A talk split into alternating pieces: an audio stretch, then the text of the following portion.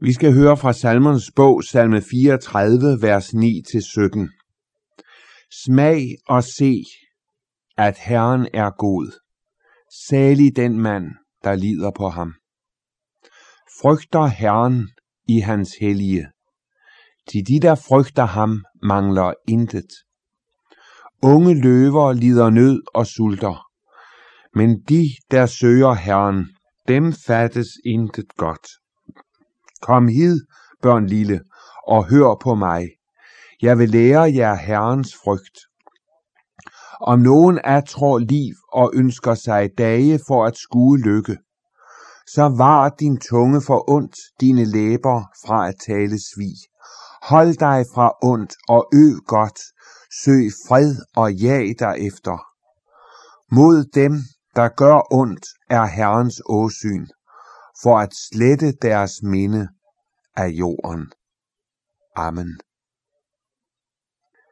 Smag og se, at Herren er god.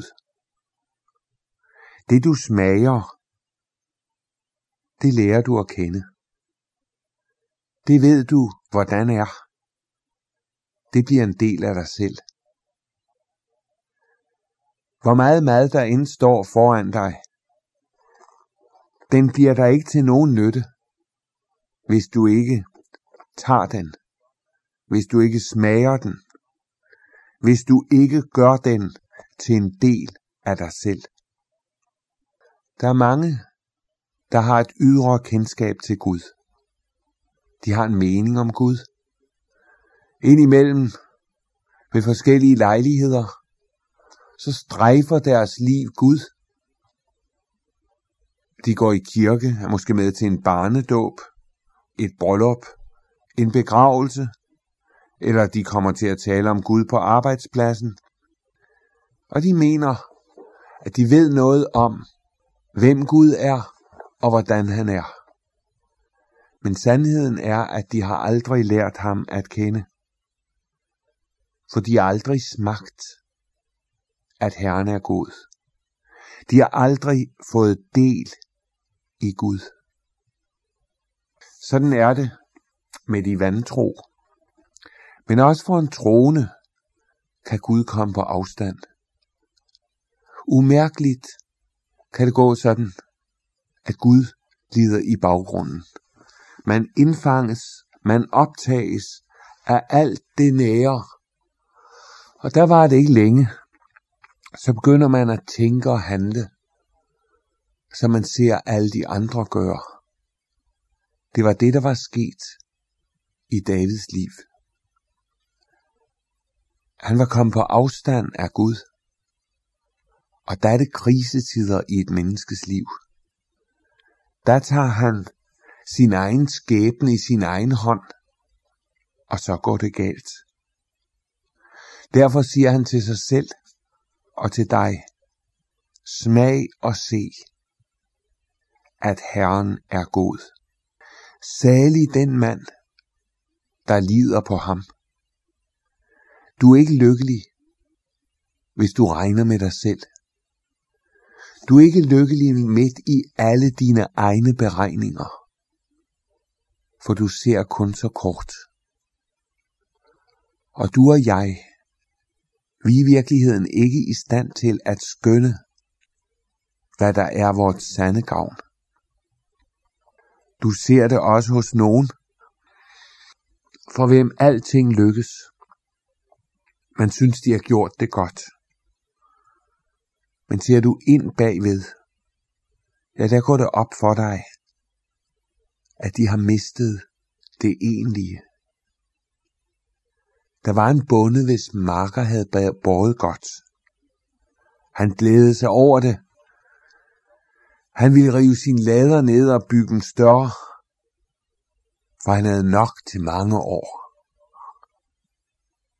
Men der var bare det, at i den samme nat krævede Gud hans sjæl af ham. Han var rig på jord og dygtig, men han var uden Gud. Og er du det, der er du uden håb. Absolut uden håb om frelse i evighed. Der er din sjæl tabt. Der går du fortabt. Der er der ingen redning for dig. Det er helt anderledes med den, der lider på Gud. Der er klar over, at alt det ydre, det er utrolig omskifteligt. Der er ikke noget, der står fast. Hverken i mig eller omkring mig.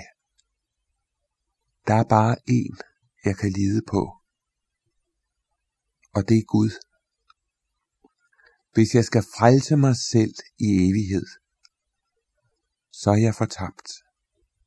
Men jeg kender en, der har taget sig af den sag, og ham regner jeg med. David var på flugt på flugt fra Saul. Han flygter så over til modstanderen,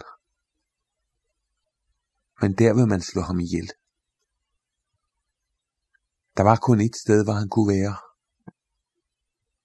Det var i den verden, hvor han var totalt afhængig af Gud. Af Guds beskærmelse.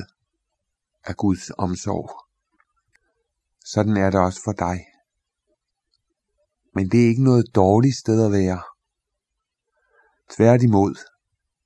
Det er der, du smager og ser, at Herren er god. Sådan er Gud også i dit liv. Han kan tage den ene og den anden af de ydre støtter fra dig. Og du kan synes, at livet, det er bestemt ikke så trygt og godt, som du gerne vil have det skulle være. Men der skal du vide, at der kommer Jesus til dig. Han er der så nær,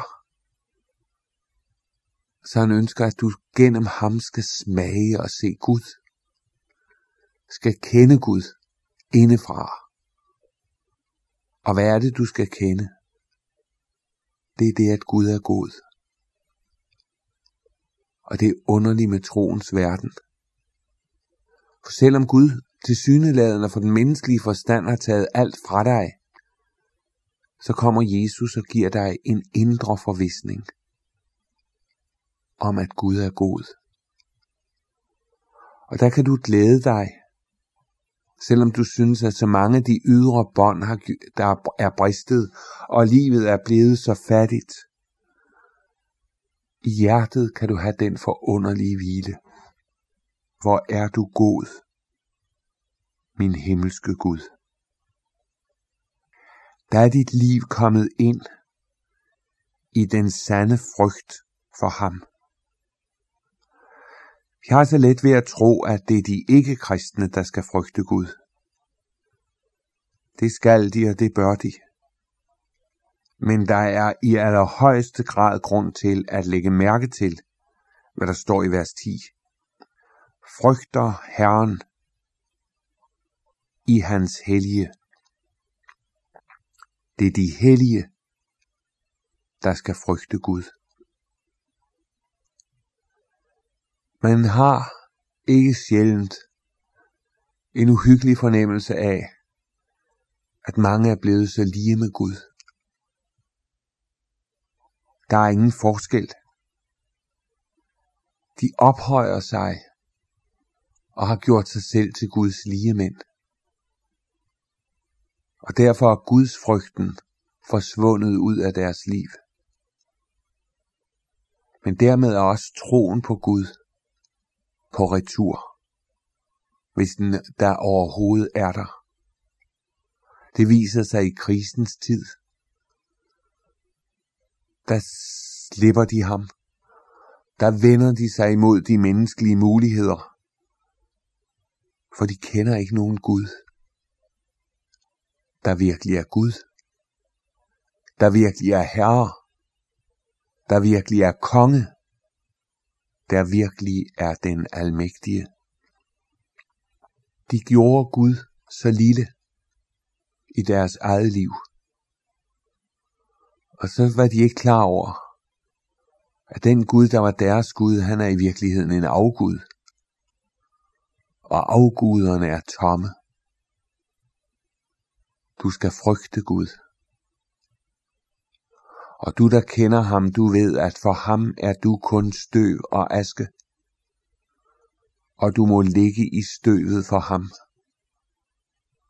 Og du ved, at du har ikke nogen domstol, som han giver møde for.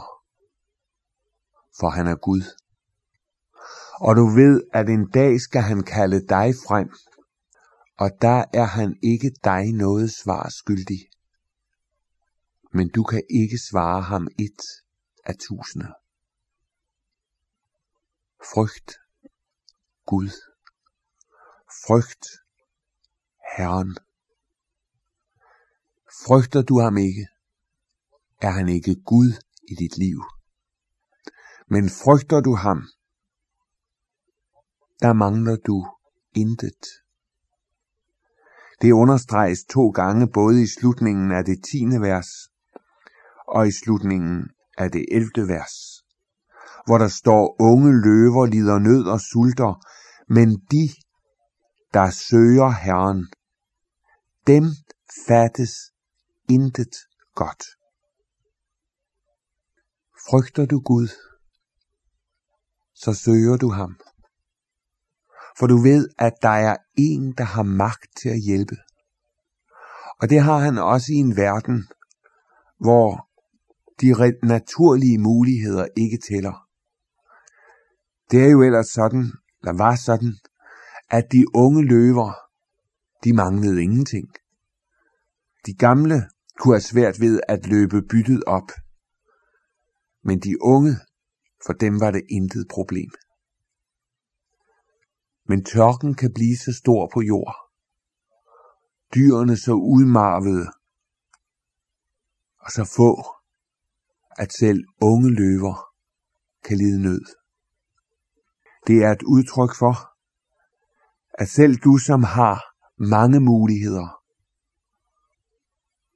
du kan komme ind i en situation, og vil komme ind i en situation, da de ikke strækker til. Men, og det er det fantastiske, det er det forunderlige, de, der søger Herren, dem fattes intet godt. Intet godt mangler de. De har alt. De mangler intet. Kan du lade være med at tænke på den vidunderlige 23. salme, hvor første vers lyder, Herren er min hyrde. Mig skal intet fattes. Du synes måske, du mangler både det og hint.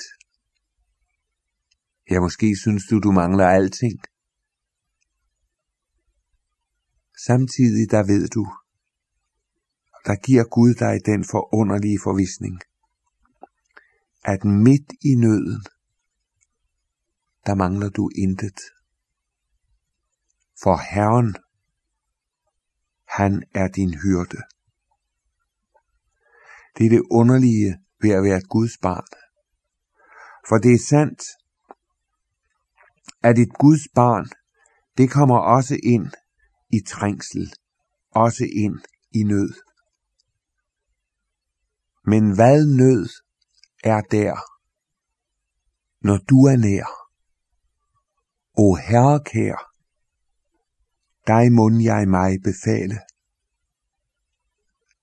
Hvad nød er der, når Gud er i nøden? Når han kommer til dig i ensomhed, i sygdom, i død, der ser du, at der kommer der en, der giver din sjæl en forunderlig forvisning, og som siger det ind i dit hjerte. Du mangler intet, for Gud er for dig. Og når han er for dig, hvem kan da være imod dig? Det er der ingen. Det er der intet, som dybest set kan. Derfor kan du løfte dit ansigt med frimodighed. Derfor kan du søge Herren. For du ved, at finder jeg ham, så finder jeg alt, hvad hjertet kan evigt begære. Og Gud er en forunderlig Gud. Han er steget ned. Han kommer til dig der, hvor du nu er. For gennem sit ord at forsikre dig, der hører ham til om, at der ikke er noget, absolut intet, du skal mangle. Og så henvender David sig med noget, man kan synes er så lidt. Men det har en vældig betydning. Det er dine ord. Det er det, du siger, siger om andre. Det er det, du gør i forholdet til andre mennesker. Det er underligt, men vores største nederlag, dem lider vi i forholdet til andre mennesker. Og gennem dem dybest set i vort forhold til Gud. For Gud ser, hvordan du er over for andre. Og der skal du tage din tunge i vare. For du som aldrig nogensinde kunne finde på at løfte kniven over en anden. Du kan slå andre ihjel med dine ord. Du skal tage din tunge i vare fra ondt. Dine læber fra at tale svig. Men du kunne da aldrig finde på, siger du måske, at tale svig. Og så ved du ikke, at det har du gjort tit. Det ene ord har taget det andet. Og du har fået sagt noget, du aldrig skulle have sagt. Også noget, som ikke altid var helt rigtigt men der er en fordærvelsens afgrund i dig selv. Og når anledningen er der, og lejligheden byder sig, så kommer det frem, det kommer op til overfladen. Det bliver klart, hvad der bor i dig. Du skal holde dig fra ondt fly fristelserne. Du kan ikke hindre, at du bliver fristet. Men du skal i tide give agt, så du ikke kaster kraft, benzin på fristelsens bål, og det flammer op, og det er umuligt at slukke. Vend dig derfra og søg fred og jag derefter. Det gælder i dit forhold til mennesker. Det er så afgørende, at dit sind ikke er som et brusende hav, hvor du lever i ufred snart med den ene og snart med den anden. Og du kan være så optaget af alle dine konflikter, så du slet ikke kan høre den gode hyrdes røst. Søg fred. Jeg jag derefter. Og i endnu dybere forstand. Søg den fred med Gud, som er din eneste mulighed for at blive frelst. For sandheden er den, at har du ikke omvendt dig til Herren, der er han din fjende der er han vendt imod dig, samtidig med at han elsker dig og ønsker at drage dig til sig. Der kalder han dig ind i opgøret, og der skal du gå ind. For gør du ikke det, så skal du møde Gud, uden at have fred med ham i dommen.